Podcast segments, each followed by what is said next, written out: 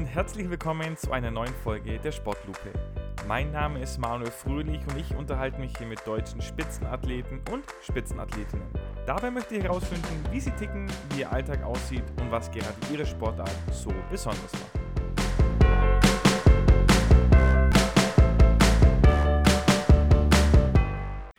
Meinen heutigen Gast in eine Folge bei der Sportlupe zu packen, ist eigentlich fast unmöglich. Ich versuch's aber trotzdem. Ähm, schön, dass du in der Sportlupe bist. Äh, Tim Nowak, schön dich da zu haben. Ja, hallo Manu. Vielen Dank, dass ich hier sein darf. Ich habe es gerade schon ein bisschen angedeutet. Es wird heute eine sehr umfangreiche Folge. Du hast auch schon gesagt, du bist oft sehr im Redefluss. Das freut mich natürlich zu hören.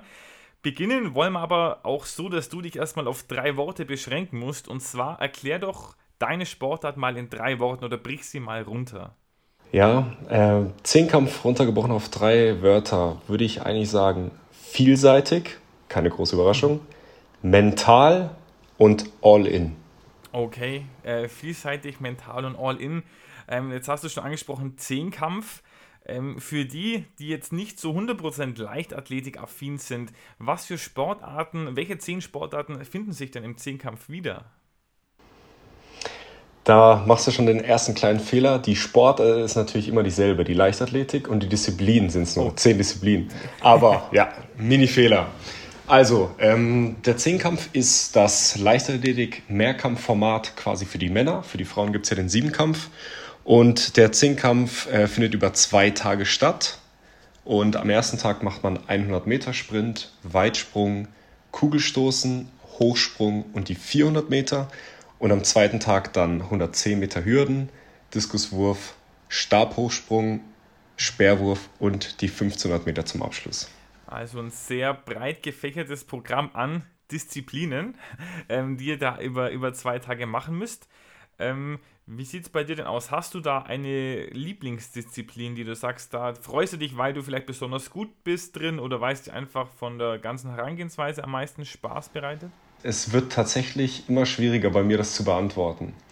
Ähm, in, der, also in der Jugend und, und eher jetzt so am Anfang meiner Karriere war es eindeutig immer der Hürdenlauf, weil das immer so meine Parade-Einzeldisziplin war und da bin ich auch oft Einzel gestartet.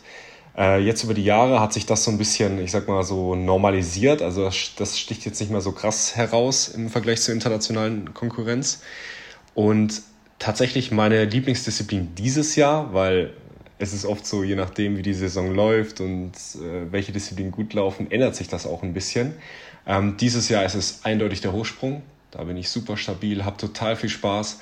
Aber man muss natürlich sagen, so die aufregendste Disziplin im, Stab, äh, im Zehnkampf ist natürlich der Stabhochsprung da passiert einfach am meisten und das ist einfach mega geil, wenn man da fünf Meter durch die Luft segelt. Mhm. Ich habe von dir ein Video gesehen, ich glaube, du hast eine neue persönliche Bestleistung im Hochsprung aufgestellt, wenn ich es wenn richtig im Kopf habe. Also ähm, ähm, verstehe ich auf jeden Fall, dass es, dass es gut läuft. Wie würdest du das denn einordnen? Als, als anderes Beispiel, als Parallele würde ich jetzt mal die nordische Kombination hernehmen. Das ist ja auch eine, eine Kombination von zwei Disziplinen, Skispringen und Langlauf. Bei euch sind es jetzt zehn wie nah oder wie weit weg seid ihr da von der absoluten Weltspitze, wenn ihr jetzt in den Spezialdisziplinen antreten würdet? Ja, also da sind wir natürlich äh, schon ein gutes Stück weit weg. Und es ist natürlich hauptsächlich, also hauptsächlich ist immer die Physis entscheidend. Und dann kannst du dir eigentlich angucken, wie weit ist ein Zehnkämpfer von den Spezialisten von der Physis entfernt. Und dann weißt du, wir sind da eher näher oder eher weiter entfernt. Beispiel jetzt zum Beispiel ähm, ein Kugelstoßer. Mhm. Die wiegen 140 Kilo und natürlich donnern die dann die Kugel auf 23 Meter oder jetzt auch die deutsche Spitze auf 21 Meter.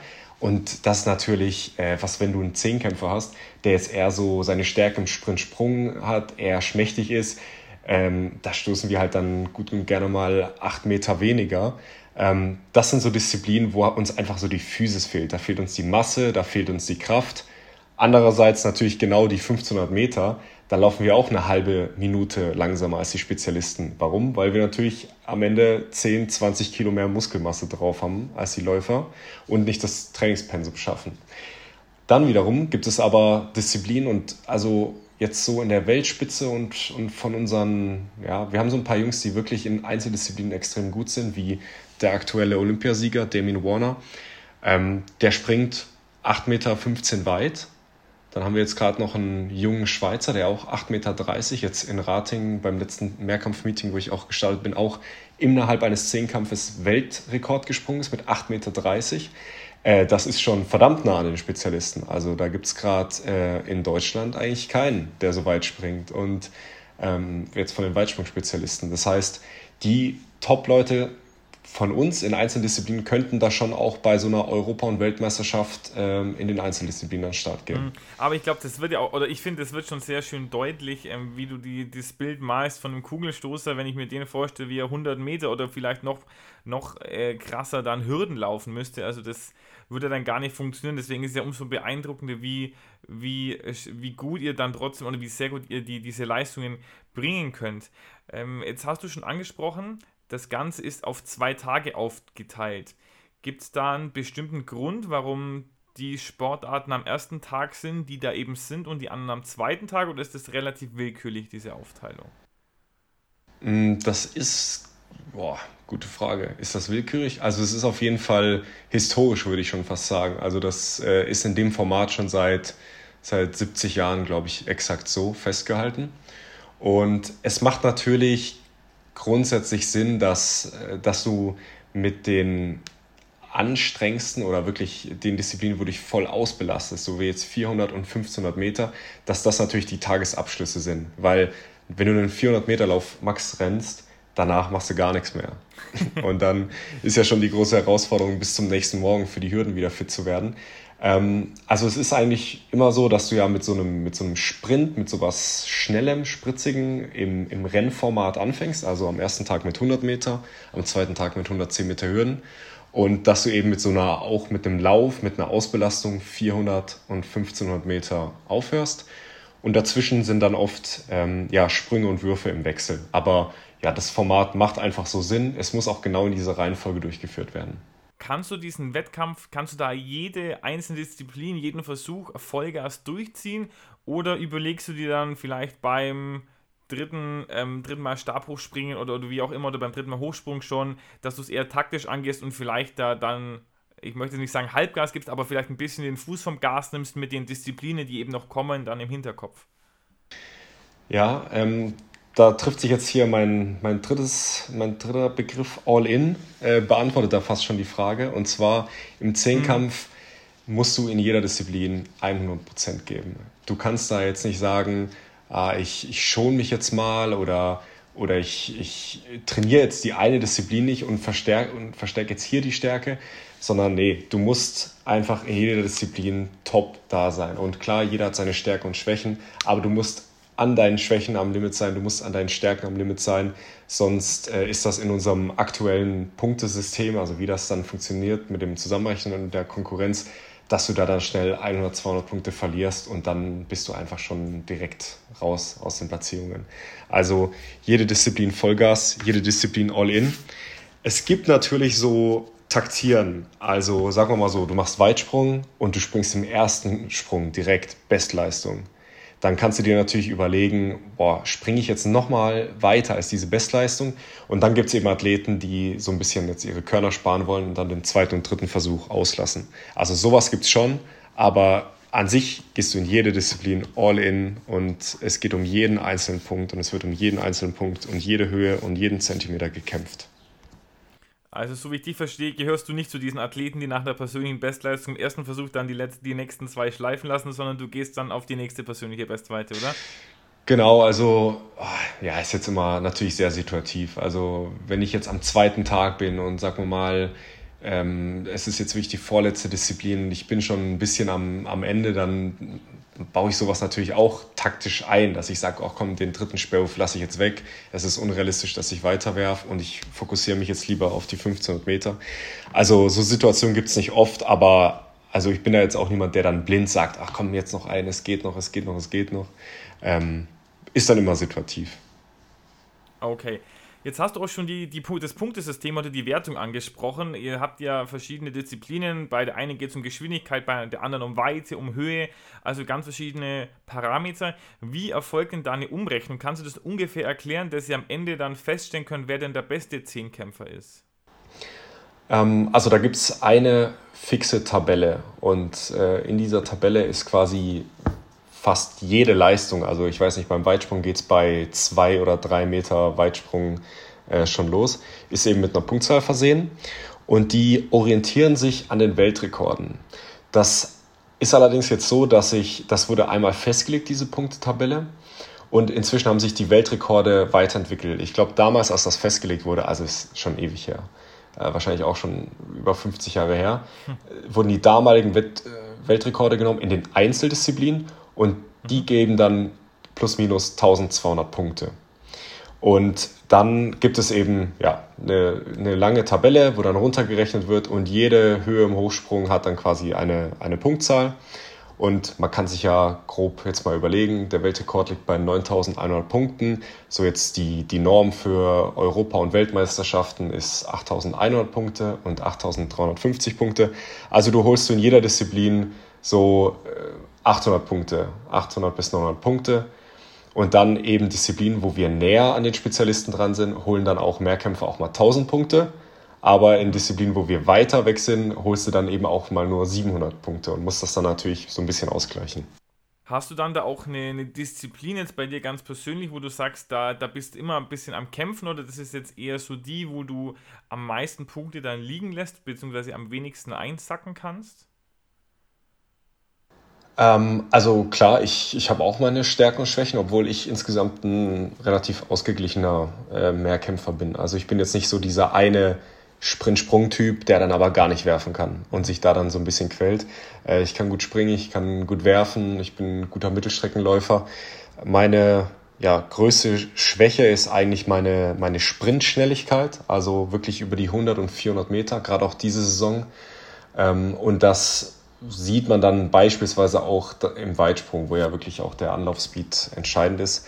Also so ja, 100 Meter und Weitsprung am Anfang hing ich immer so ein bisschen hinterher. Und, aber wenn dann die, die hohen Sprünge kommen und die weiten Würfe, dann, ja, dann hole ich meine Punkte. Okay. Was würdest du denn sagen, ähm, welche Talente oder welche Fähigkeiten braucht man denn, um in diesen vielen ganz verschiedenen und komplexen Disziplinen dann konstant auf sehr hohem Niveau unterwegs zu sein? Also das kannst du vielleicht von dir ausgehen. Was zeichnet denn dich als, als Sportler aus? Also, um jetzt so ein bisschen auf den ersten Teil der Frage zu kommen, also was man oft gar nicht sieht, wenn man sich jetzt den Zehnkampf und die verschiedenen Disziplinen anschaut, dann siehst du natürlich, ja, ein Sperrwurf ist natürlich was ganz anderes als ein Weitsprung. So. Aber was du ja auch noch im Kopf behalten musst, ist, dass die Wettkampfformate anders sind. Also bei 100 Meter rennst du ein Rennen gegeneinander auf Startschuss, ein Versuch, der alles zählt. Dann in den Sprüngen und Würfen hast du ein Wettkampfformat, dass du drei Versuche hast. Und dann gibt es ja noch Stabhochsprung und Hochsprung, wo du dich quasi in den Höhen steigerst. Also alle Spezialisten sind es ja eigentlich nur gewohnt, ein, auch ein Wettkampfformat zu haben. Also Startblock, Startblock, Startschuss im Ziel, Ergebnis steht fest. Dann ein Hochspringer, der ist es, der ist es einfach von Grund auf gewöhnt, dass es das Wettkampfformat gibt. Ja, er steigt mal mit einer niedrigen Höhe ein, dann steigert er sich und dann hat er drei Versuche und äh, bei jeder Höhe und der Wettkampf geht dann so zwei Stunden. Und wir müssen natürlich einerseits dieses ganze, dieses ganze Training, dieses ganze Erlernen der Disziplinen hinkriegen, aber wir müssen ja auch dann im Wettkampf umschalten können zwischen den verschiedenen Modi. Also jetzt geht's in den Ring und ich mache einen Kugelstoß. Der Kugelstoß dauert 1, äh, nicht mal 0,8 Sekunden. Also es ist eine, eine krass explosive Disziplin. Es kommt jetzt auf den Punkt. Ich habe drei Versuche. Dann müssen wir uns aber auch mit einem Stabhochsprung-Wettkampf äh, müssen wir zurechtkommen, der einem großen Teilnehmerfeld dann auch gerne mal so zwei, drei Stunden dauern kann. Also es ist das Besondere ist eben diese, diese Herausforderung zwischen diesen verschiedenen Wettkampfformaten und das halt dann eingepackt in diese Gesamtbelastung des Wochenendes, dass du, du machst eine Disziplin, dann kurz in Restroom, halbe, dreiviertel Stunde Pause, vielleicht, wenn du Glück hast, eine Stunde, zack, die nächste Disziplin. Du musst umschalten, jetzt sprinten, jetzt springen, jetzt werfen. Und deshalb, und jetzt komme ich eben auf meinen zweiten Begriff, äh, von denen, die ich am Anfang genannt habe, mental. Der Zehnkampf, würde ich sagen, ist so mental die, die anspruchsvollste Disziplin. Weil klar, die ganzen Spezialisten, die müssen auch auf den Punkt ihre Leistung abrufen.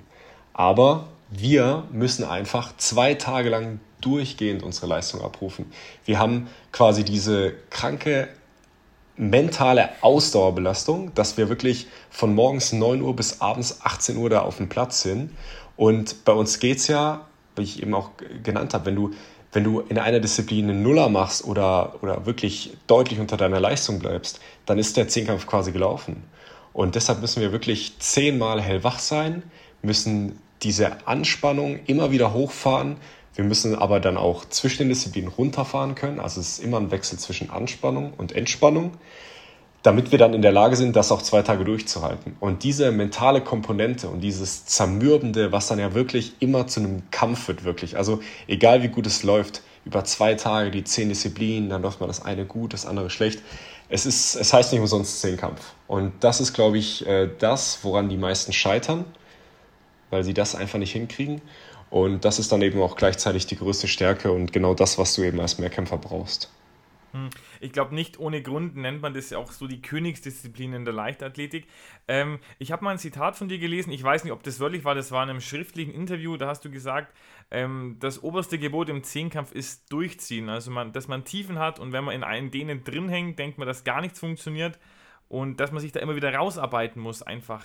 Über so einen Zehnkampf hinweg gesehen, ist, würdest du da sagen, du hast ja vorhin schon ein bisschen angedeutet, dass diese mentale Herausforderung, dieses immer wach bleiben, immer auch vielleicht nach einer mittelmäßigen Disziplin sich da wieder rauszuziehen, mental ähm, anstrengend ist, als dieses körperliche Leistung bringen? Ja, also wenn man es natürlich so sieht, ähm, man kann ja in der Leichtathletik sagen, so Wettkampf ist in den meisten Disziplinen ist ja Wettkampf Erholung. Also ich sag mal, ein Speerwerfer, der macht im Training macht er 50 Würfe und im Wettkampf macht er vielleicht 10. Also von der reinen körperlichen Belastung ist es ja bei uns oft so, dass, äh, dass das Wettkampfformat nicht so anstrengend ist, also von der Gesamtbelastung. Klar, wenn du jetzt einen Marathon rennst, äh, dann ist es natürlich nicht so. Oder auch bei den Mittelstrecken oder bei den Läufen. Also es ist im Endeffekt so, dass egal wie perfekt vorbereitet du in den Wettkampf gehst, es kommen immer schwache Disziplinen. Und selbst, äh, was weiß ich, Kevin Meyer bei seinem Weltrekord hatte Disziplinen, die erstmal schwierig liefen, wo er sich dann reinarbeiten musste und wo er dann unter seinen Erwartungen geblieben ist. Und das musst du eben abkönnen. Und deshalb würde ich schon sagen, dass die, dass die mentale Komponente da voll entscheidend ist. Jetzt ist natürlich die Frage, es ist natürlich jetzt sehr verwegen zu sagen, naja, die, die körperliche Komponente ist nicht so wichtig, mhm. weil wir haben, wir haben die Situation, dass du einen 400er läufst, nachdem du schon sechs Stunden auf dem Platz standest. Wir haben die Situation, dass du einen 1500 Meter Lauf um jede Sekunde kämpfst und alles rausläufst, auch nach zwei Tagen Vollbelastung. Und mein Trainer sagt immer, Fehler, die du, die du im Training machst, verstärken sich im Zehnkampf zehnmal, also verzehnfacht. Mhm.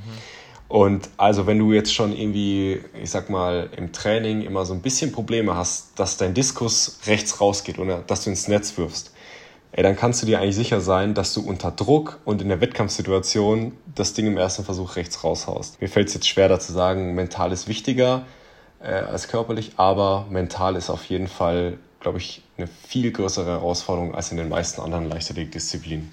Mhm. Ähm, jetzt hast du gesagt, beziehungsweise ist es auch ziemlich klar geworden, dass es eine extreme körperliche Belastung ist.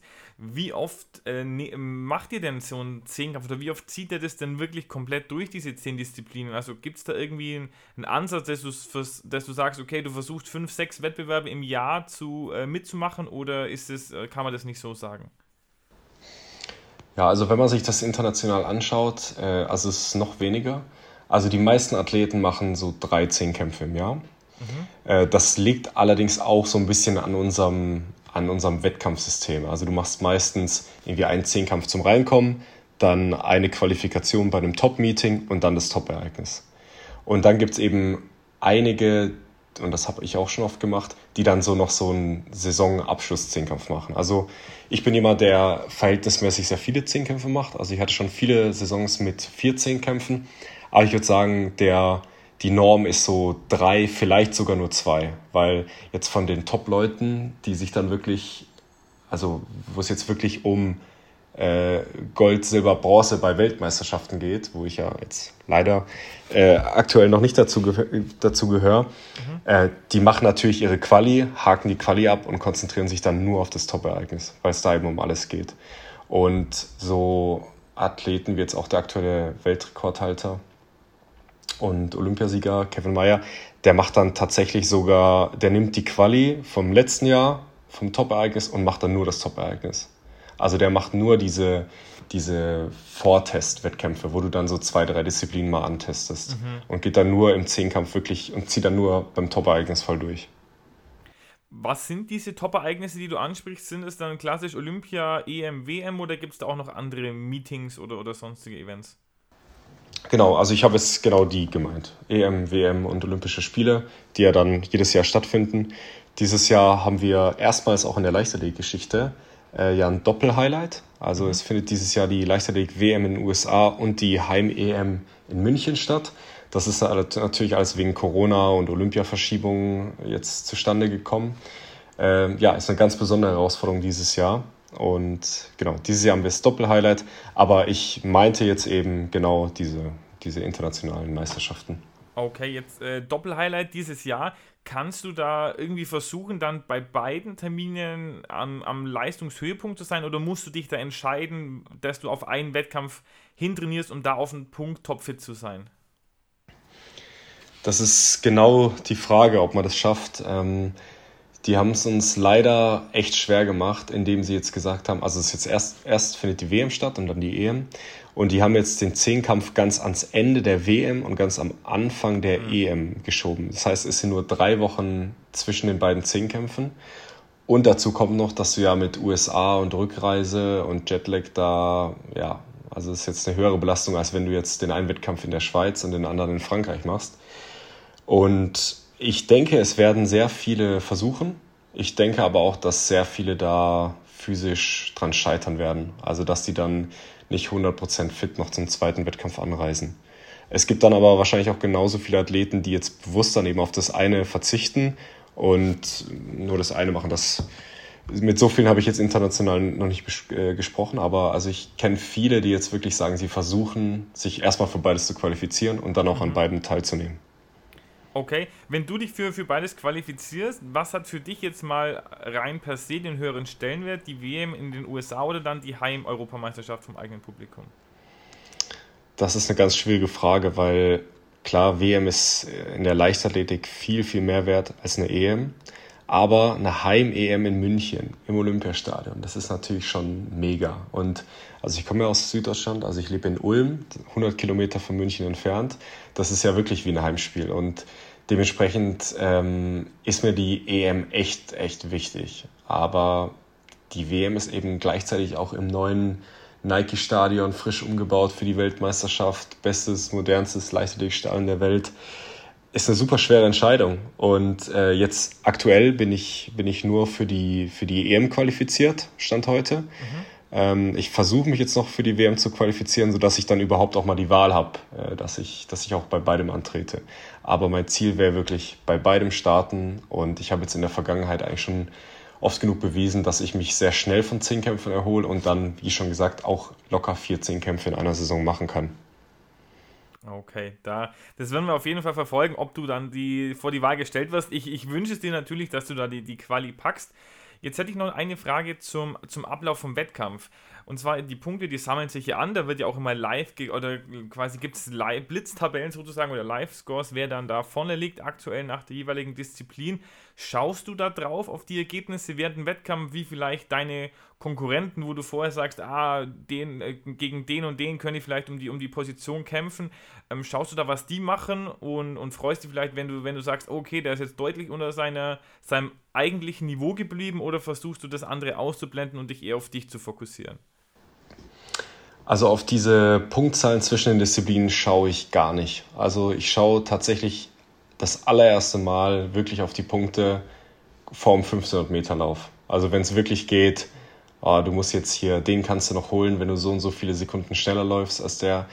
Ähm, davor sind das also für mich wirklich abstrakte Zahlen. Also du hast dann nach drei Disziplinen, der eine hat dann der eine ist dann halt sprintstark und ist deutlich besser in den ersten zwei Disziplinen, aber am zweiten Tag weiß ich, dass ich den halt locker pack oder von der Gesamtbestleistung und dann also beunruhigt mich das überhaupt nicht, wenn dann jetzt da einer nach zwei, drei Disziplinen 200 Punkte vor mir ist.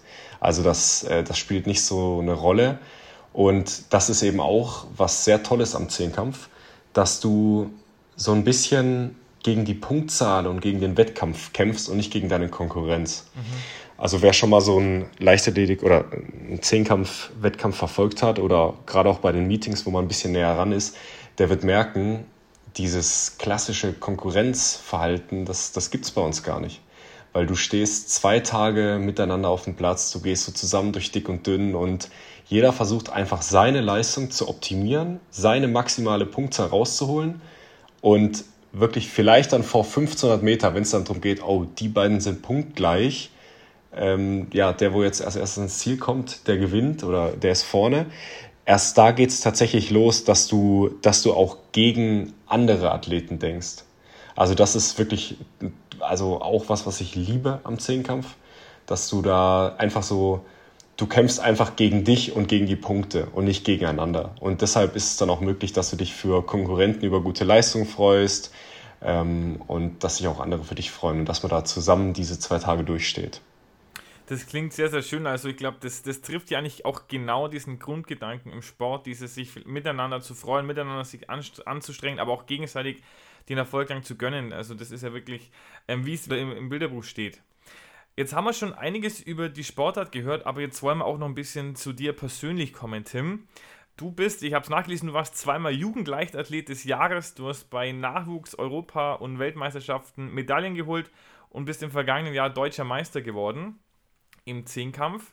Und äh, um dich jetzt ein bisschen kennenzulernen, wollen wir unser Sportlupen Schnellfeuer. Das ist ein kleines Wortassoziationsspiel, wo ich dir einen Begriff sage und du sagst dir ein, mir einfach das, was dir als erstes dazu einfällt. Mhm. Bist du bereit? Ich bin bereit. Leg los. Okay, super, Tim. Dein Traumurlaub? Italien.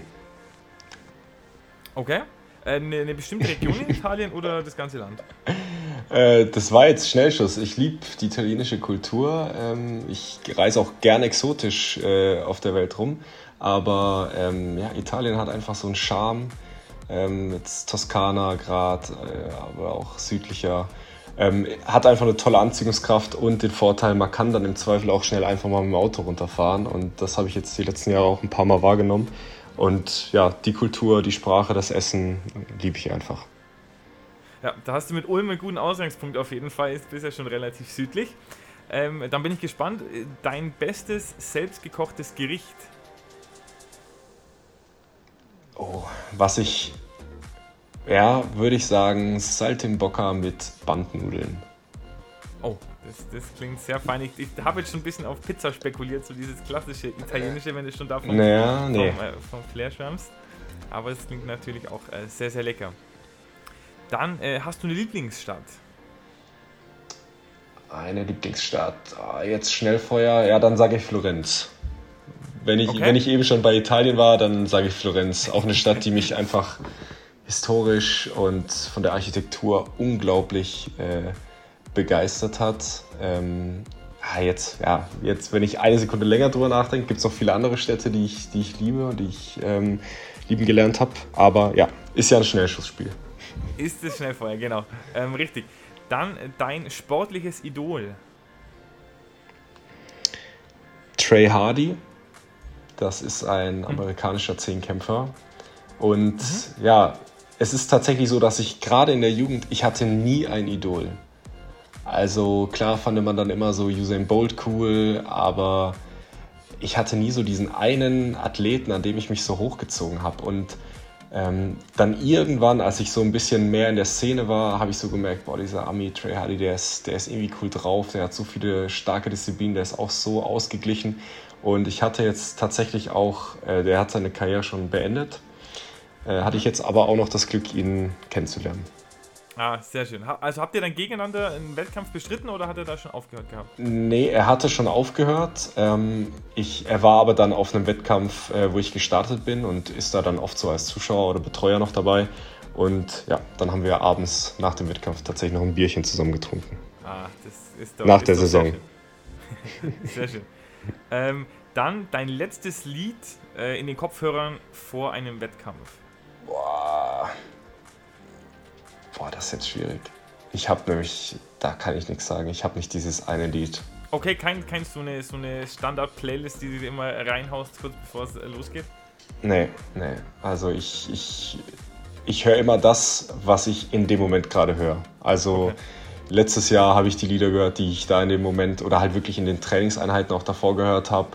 Ähm, aber ich habe nicht so das eine, was ich jetzt wirklich seit drei, vier Jahren höre. Deshalb könnte ich da gerade nichts sagen.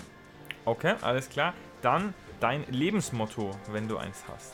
Ich hatte, okay, ich, ich sage das erstmal, als schnelle Antwort war immer, ähm, das Geheimnis des Könnens liegt im Wollen. Aber muss ich jetzt auch zu sagen, das war, du, in, in so, in so Jugend-Leichtathletik-Magazinen und sowas, da fragen die ja immer so, was ist dein Motto, was ist dein, dein Spruch, den du cool findest. Und da war das immer mein Spruch. Aber also es ist jetzt nicht so, dass, dass ich da jetzt heute noch sage, Mensch, der steht an meiner Wand und habe ich als, als Screensaver. Ähm, genau, aber das habe ich früher mal so irgendwie ein bisschen gepusht. Das Geheimnis des Könnens liegt im Wollen. Okay, und dann, was ist dein Wunsch fürs restliche Jahr 2022? Sportlich gesehen WM-Start und EM-Start und ein tolles Abschneiden bei beiden Wettkämpfen. Und ja, privat freue ich mich auf, auf sehr viele Geburtstage und Urlaube mit meinen Freunden und meiner Familie. Sportlupen Schnellfeuer. Das klingt, klingt doch sehr schön. Okay, dann wollen wir jetzt aber nochmal äh, am Anfang einsteigen deiner sportlichen Karriere. Wie bist du denn zum Zehnkampf gekommen? Weil das ist ja tatsächlich nicht der, wahrscheinlich die üblichste äh, Sportart oder die üblichste Disziplin, die man, die man ausübt. Also wie hat es dich dahin gebracht? Ähm, das ist tatsächlich gar nicht so. Also in der Leichtathletik ist es eigentlich genau andersrum. Und zwar jeder, der, ich sag mal so, mit 8, 9, 10 zur Leichtathletik kommt, muss erstmal, oder muss, ja, macht erstmal alle Disziplinen. Also man versucht in der Kinder- und Jugendleichtathletik die Athleten so vielseitig wie möglich auf, aufzubauen. Also du sagst ja dann nicht einem zehnjährigen Kind, du bist jetzt Diskuswerfer, sondern die machen da immer diese Schüler-Vier-Kämpfe, also so dieses klassische Weitsprung, Sprint, Hochsprung, Schlagball. Und dieses Format versuchen die eigentlich so lang wie möglich den Kindern noch beizubehalten, dass man sich da jetzt nicht zu früh spezialisiert und nur noch rennt oder nur noch wirft. Und da gibt es dann eigentlich so einen klassischen Weg, dass du am Anfang diesen Vierkampf hast, dann gibt es irgendwann Fünfkampf, dann in der Jugend irgendwann Achtkampf und dann wird es dann in der U20, wird es dann eben zum Zehnkampf. Und ich bin tatsächlich genau diesen Weg gegangen. Also als wirklich so in der Kinderleichtathletik war ich eigentlich noch ziemlich aufs Laufen fixiert. Also bin da eher so, so Crossläufe und, und Stadtläufe und Mittelstrecken gelaufen. Und äh, ja, dann kam ich eben zum Vierkampf, Fünfkampf, Achtkampf, war immer gut in allen Disziplinen, damals halt besonders gut so im Hürdenlauf. Und ich bin einfach immer dabei geblieben. Und es hat sich immer halt herauskristallisiert, dass ich halt alles gut kann. Und äh, ich hatte total viel Spaß an diesem Mehrkampfformat und an der Vielseitigkeit im Training und so und an den Leuten, die ich da hatte. Und deshalb bin ich einfach, ich habe schon einfach immer alle Disziplinen gemacht und bin damit mitgewachsen. Okay, äh, Wahnsinn, wenn du dann auch überall halt so, so ex, extrem gut bist. Ähm, Gab es da für dich dann mal einen speziellen Wettkampf oder einen speziellen Moment, wo du gesagt hast, okay, das kann wirklich hier in die, in die deutsche Spitze, in die internationale Spitze reichen? Ich habe da das Zeug dazu? Ja, das war eigentlich, ähm, ja, kann ich eigentlich ziemlich genau sagen. Und zwar 2012, da war ich noch in der Altersklasse U18. Ähm, und also im zweiten Jahr U18, war aber noch 16, bin im Jahr 17 geworden. Und ich, ich war schon sehr gut. Also ich war zu dem Zeitpunkt schon zwei, dreimal deutscher Meister geworden, aber halt ja, Kinder-, Jugendleichtathletik. Und dann hatte ich eben einen Trainer damals, der mich so motiviert hat und gesagt hat, ey Tim, wir starten jetzt einfach mal dieses Jahr eine Altersklasse höher. Du kannst zur U20-Weltmeisterschaft, du schaffst es.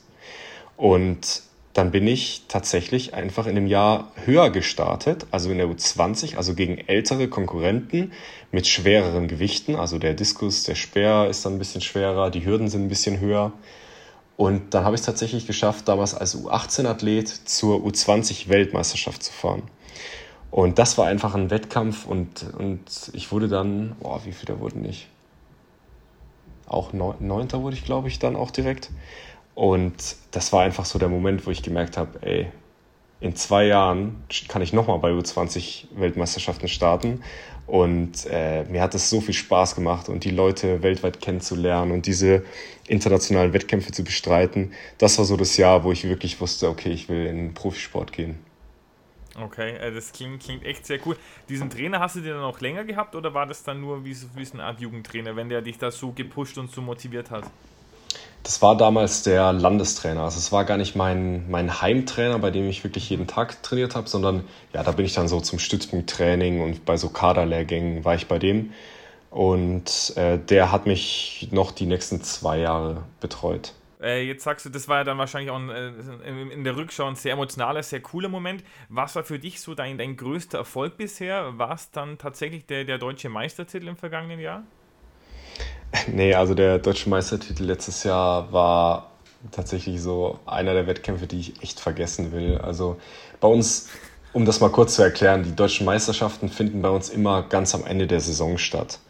Und dann wirklich die Top-Leute, wie jetzt beispielsweise unser, unser amtierender Weltmeister Niklas Kaul, der, der ist, glaube ich, seit er bei den Aktiven ist, ist er noch nie bei deutschen Meisterschaften gestartet.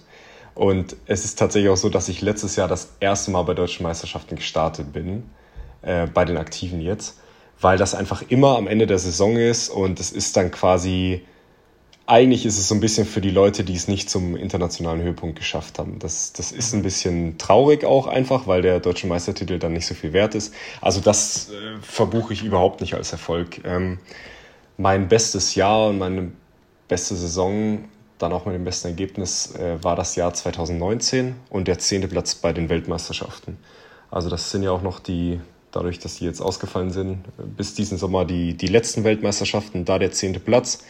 Und da hatte ich eben auch eine tolle Qualifikation und habe in dem Jahr auch noch äh, den, den fünften Platz im, in der World Combined Event Challenge geholt. Also das ist quasi nochmal wie so ein ja, fast schon wie so ein Ligasystem, wo einfach deine besten drei Zehnkämpfe zusammengerechnet werden. Und da wurde ich eben Fünfter, weil ich eben sehr stabile und vor allem eben drei gute, stabile Wettkämpfe hatte.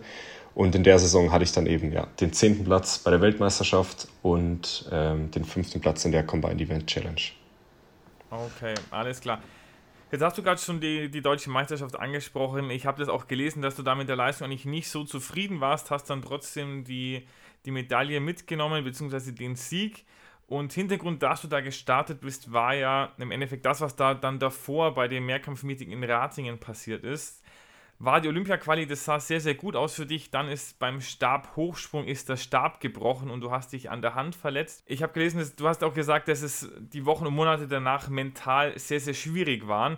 Wie hast du dich da aus diesem Loch wieder, wieder rausgekämpft? Oder hast du vielleicht da auch Tipps dann für, für andere, die irgendwie selber ein großes Ziel gerade verpasst haben, wie vielleicht in deinem Fall auch unverschuldet, weil es dann tatsächlich irgendwie am Material liegt oder an was, was man zumindest nicht selber in der Hand hat? Genau, also das war so der, der eigentlich größte Downer jetzt meiner Karriere. Und äh, das war letztes Jahr wirklich sehr, sehr schlimm. Also ich hatte wegen einer ganz, also echt sehr, sehr kleinen Muskelverletzung, hatte ich den ersten Quali-Wettkampf nicht mitmachen können. Und wir hatten dann gesagt, komm, wir setzen jetzt alles auf eine Karte, dein Rating. Und dann lief der Wettkampf auch richtig, richtig gut. Also ich war voll auf Kurs, mich für die Olympischen Spiele zu qualifizieren. Ich, ich konnte abliefern, ich habe Bestleistung gemacht. Und dann kam ich eben zum Stabhochsprung und mir ist direkt in der ersten Höhe beim zweiten Versuch ist der Stab gebrochen. Der erste Stabbruch meines Lebens und ich springe seit ja, 15 Jahren Stabhoch. Und dann natürlich genau in diesem Moment und genau auch so, also es gibt viele Athleten, die es schaffen, nach dem Stabhochsprung nochmal, äh, nach einem Stabbruch nochmal zu springen. Ähm, aber es hat natürlich eine hohe Verletzungsgefahr, dass du dir da die Hand oder einzelne Finger brichst, einfach von der Energie sich entlädt. Und bei mir war es leider genauso, dass ähm, diese entladende Energie mir die Hand Fläche aufgeschnitten hat. Also ich hatte dann wirklich so einen 10 cm Cut in meiner Handfläche, also war nicht in der Lage zu greifen und also es hat geblutet und alles und ich bin direkt in die Notaufnahme. Und genau, das hat dann eben diesen gesamten Traum zunichte gemacht. Ähm, und Tja, das ist jetzt eine gute Frage, wie ich, wie ich andere Leute da motivieren kann, weil es war nämlich eigentlich so, dass ich da nach ein paar Wochen, so die Hand hat auch gut geheilt und dass ich mir da sehr viel eingeredet habe, dass ich das abgehakt habe. Aber ich habe dann eben über den Sommer gemerkt, so, oh Mann, das hängt echt noch drin und das nagt ganz schön an mir. Und so richtig abgehakt hatte ich es dann wirklich, glaube ich, erst, als ich die deutschen Meisterschaften dann noch am Ende der Saison gemacht habe. Da dann eben im Stabhochsprung zu springen und zu stehen, das war halt wirklich irgendwie so ein ganz besonderes Gefühl. Und da dann auch, also da bin ich dann auch im ersten Versuch direkt die Höhe gesprungen, wo du ja dann auch ein bisschen Angst hast, oh, laufe ich durch und traue ich es mir zu, gerade hier alles. Ähm, mhm. Boah, diesen, diesen Megatipp habe ich leider nicht an alle. Also es war ein traumatisches Ereignis, was mich da echt runtergehauen hat. Ähm, aber ich habe natürlich ähm, ja, die Hilfe bei meiner Familie und meinen Freunden gesucht, bei meinen Trainingskollegen, die jetzt auch ähnliche Situationen erlebt haben. Also das ist der einzige Rat, den ich geben kann. Redet darüber und setzt euch neue Ziele. Und ich bin dann eben genau auch bei den deutschen Meisterschaften angetreten, weil ich wusste, ah, komm, so ein erster Platz bei deutschen Meisterschaften ist auch nicht schlecht fürs World Ranking. Da ein paar Punkte sammeln schadet nicht. Und genau, habe da den Wettkampf gemacht und durchgezogen. Und Punktzahl war nicht gut, war sein verkopfter Wettkampf, aber ich wurde deutscher Meister, was ja am Ende des Tages immer noch eine Leistung ist. Und genau, aber das war echt hart. Und umso glücklicher bin ich eigentlich, dass ich jetzt vor zwei Wochen bin ich ja wieder in Rating gestartet ähm, genau da, wo mir der Stab gebrochen ist, im gleichen Meeting, genau ein Jahr später und hatte wahrscheinlich einen der besten Stabhochsprung-Wettkämpfe meines Lebens. Also da hatte ich dann jetzt aber wirklich ganz final mit dem ganzen Thema abgeschlossen. Okay, jetzt hast du das Thema äh, neue Ziele setzen, gerade selber gesagt, vielleicht auch so als, als Weg aus diesem Loch raus. Ist für dich Paris dann ein Ziel in gut zwei Jahren oder ist, sagst du, das ist noch so weit weg und Zukunftsmusik, da schaust du jetzt noch gar nicht hin? Ja, also man schaut natürlich immer zu Olympischen Spielen und also man, man denkt ja im Leistungssport eigentlich immer in diesen Vierjahreszyklen. Und es ist, ähm, also das Gute ist natürlich jetzt, dass wir durch die Olympiaverschiebung nur drei Jahre haben bis zu den nächsten Olympischen Spielen. Und das ist absolut noch mein Ziel. Also ich bin jetzt noch in dem Alter, also 2024 bin ich dann 29. Also bin dann gerade noch so im, im guten, besten Alter. Und ja, bis 24 will ich auf jeden Fall noch machen. Ich habe mir nämlich das, die, die Gedanken heute vorher auch schon gemacht und ich habe geschaut, ich glaube, der aktuelle Olympiasieger war sogar 32, als er in Tokio gewonnen hat. Also vielleicht geht da sogar noch, noch eine Olympischen Spiele hinterher noch. Genau, Damien, äh, ja, der ist auch schon ein, zwei Jahre älter, aber ja, Los Angeles 28, also da denke ich gerade noch nicht dran. okay, alles klar.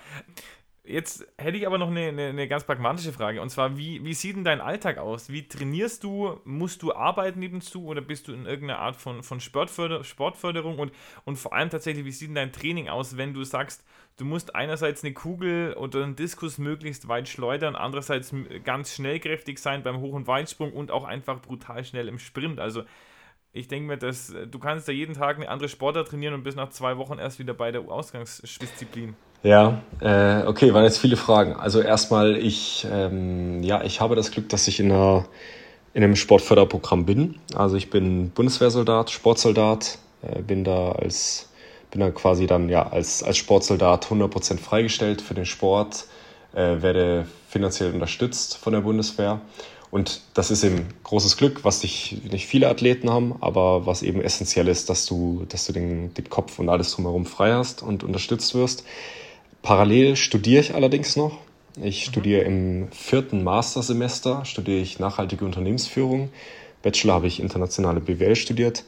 Äh, also ich habe schon mein ganzes Leben oder meine gesamte Sportkarriere parallel immer studiert und immer ein bisschen auch meine duale Karriere aufgebaut. Und ja, wie sieht mein Alltag aus? Ähm, ich, jetzt aktuell sind wir natürlich in der Wettkampfphase, wo wir jetzt nicht mehr so viele Trainingseinheiten machen. Also Aktuell trainieren wir wirklich nur einmal am Tag. Ähm, also wir kommen dann tatsächlich nur auf, nur auf sechs Einheiten pro Tag, äh, pro Woche, sorry.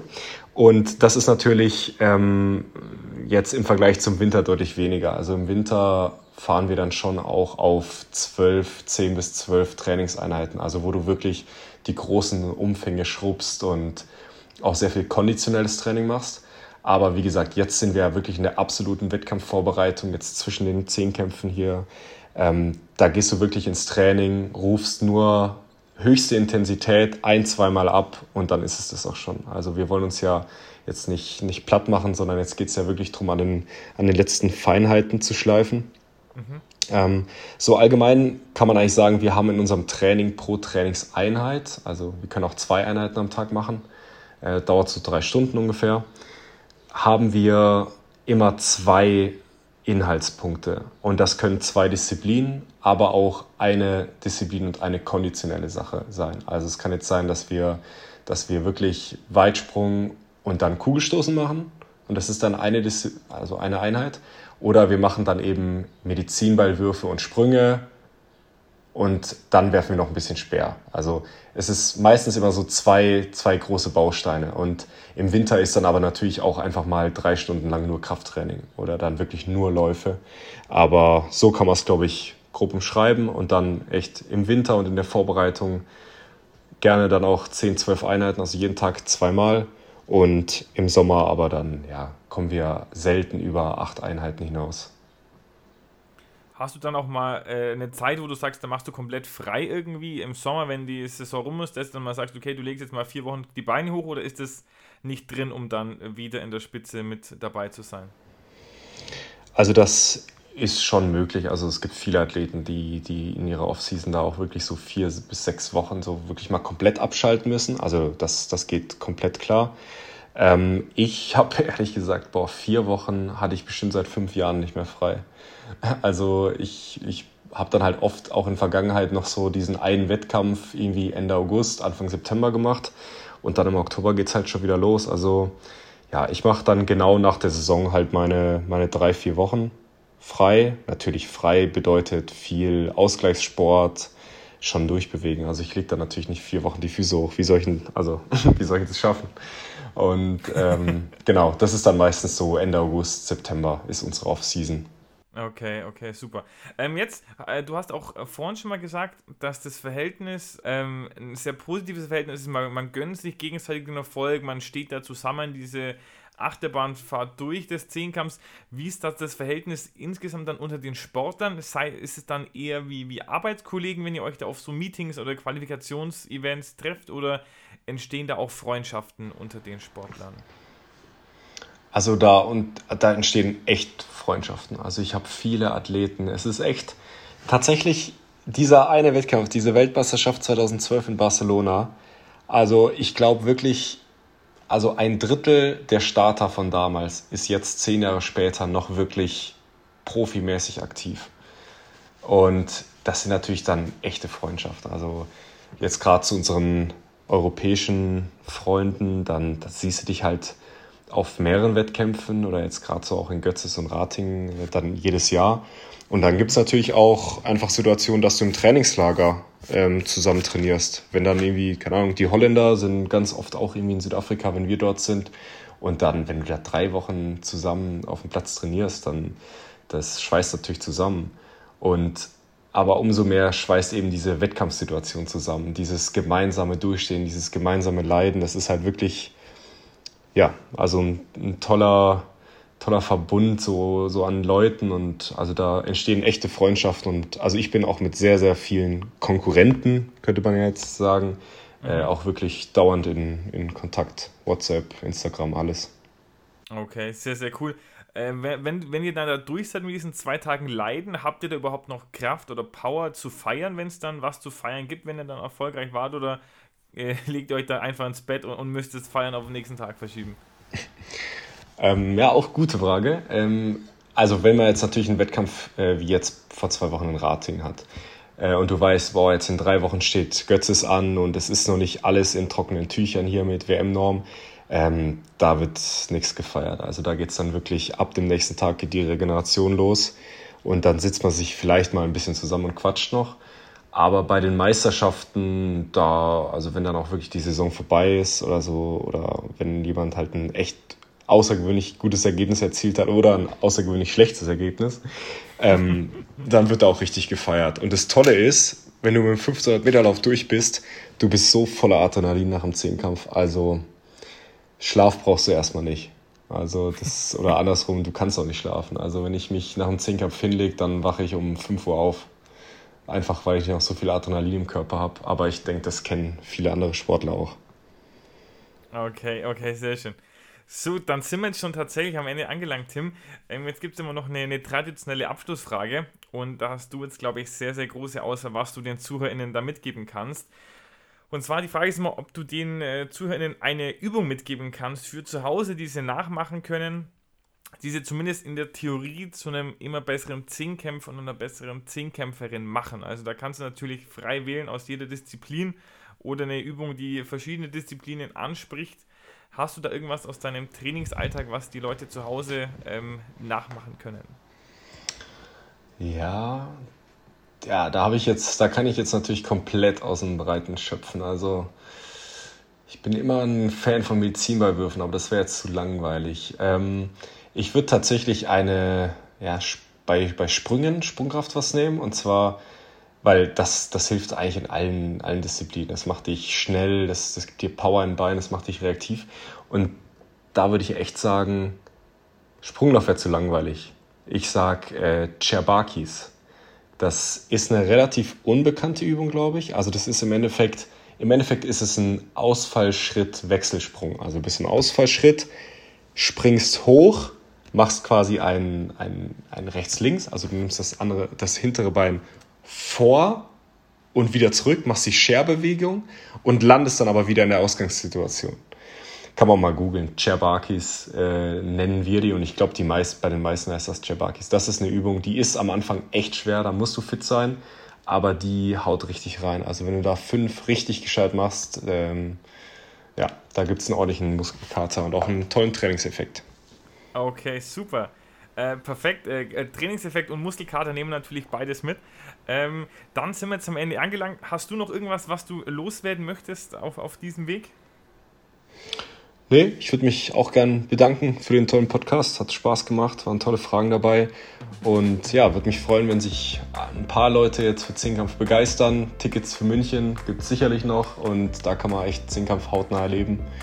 Und würde mich freuen, wenn sich da ja, einer ins Stadion verirrt. Das hoffe ich auch. Dann vielen, vielen Dank, Tim. Ich wünsche dir alles Gute, bleib vor allem gesund und verletzungsfrei.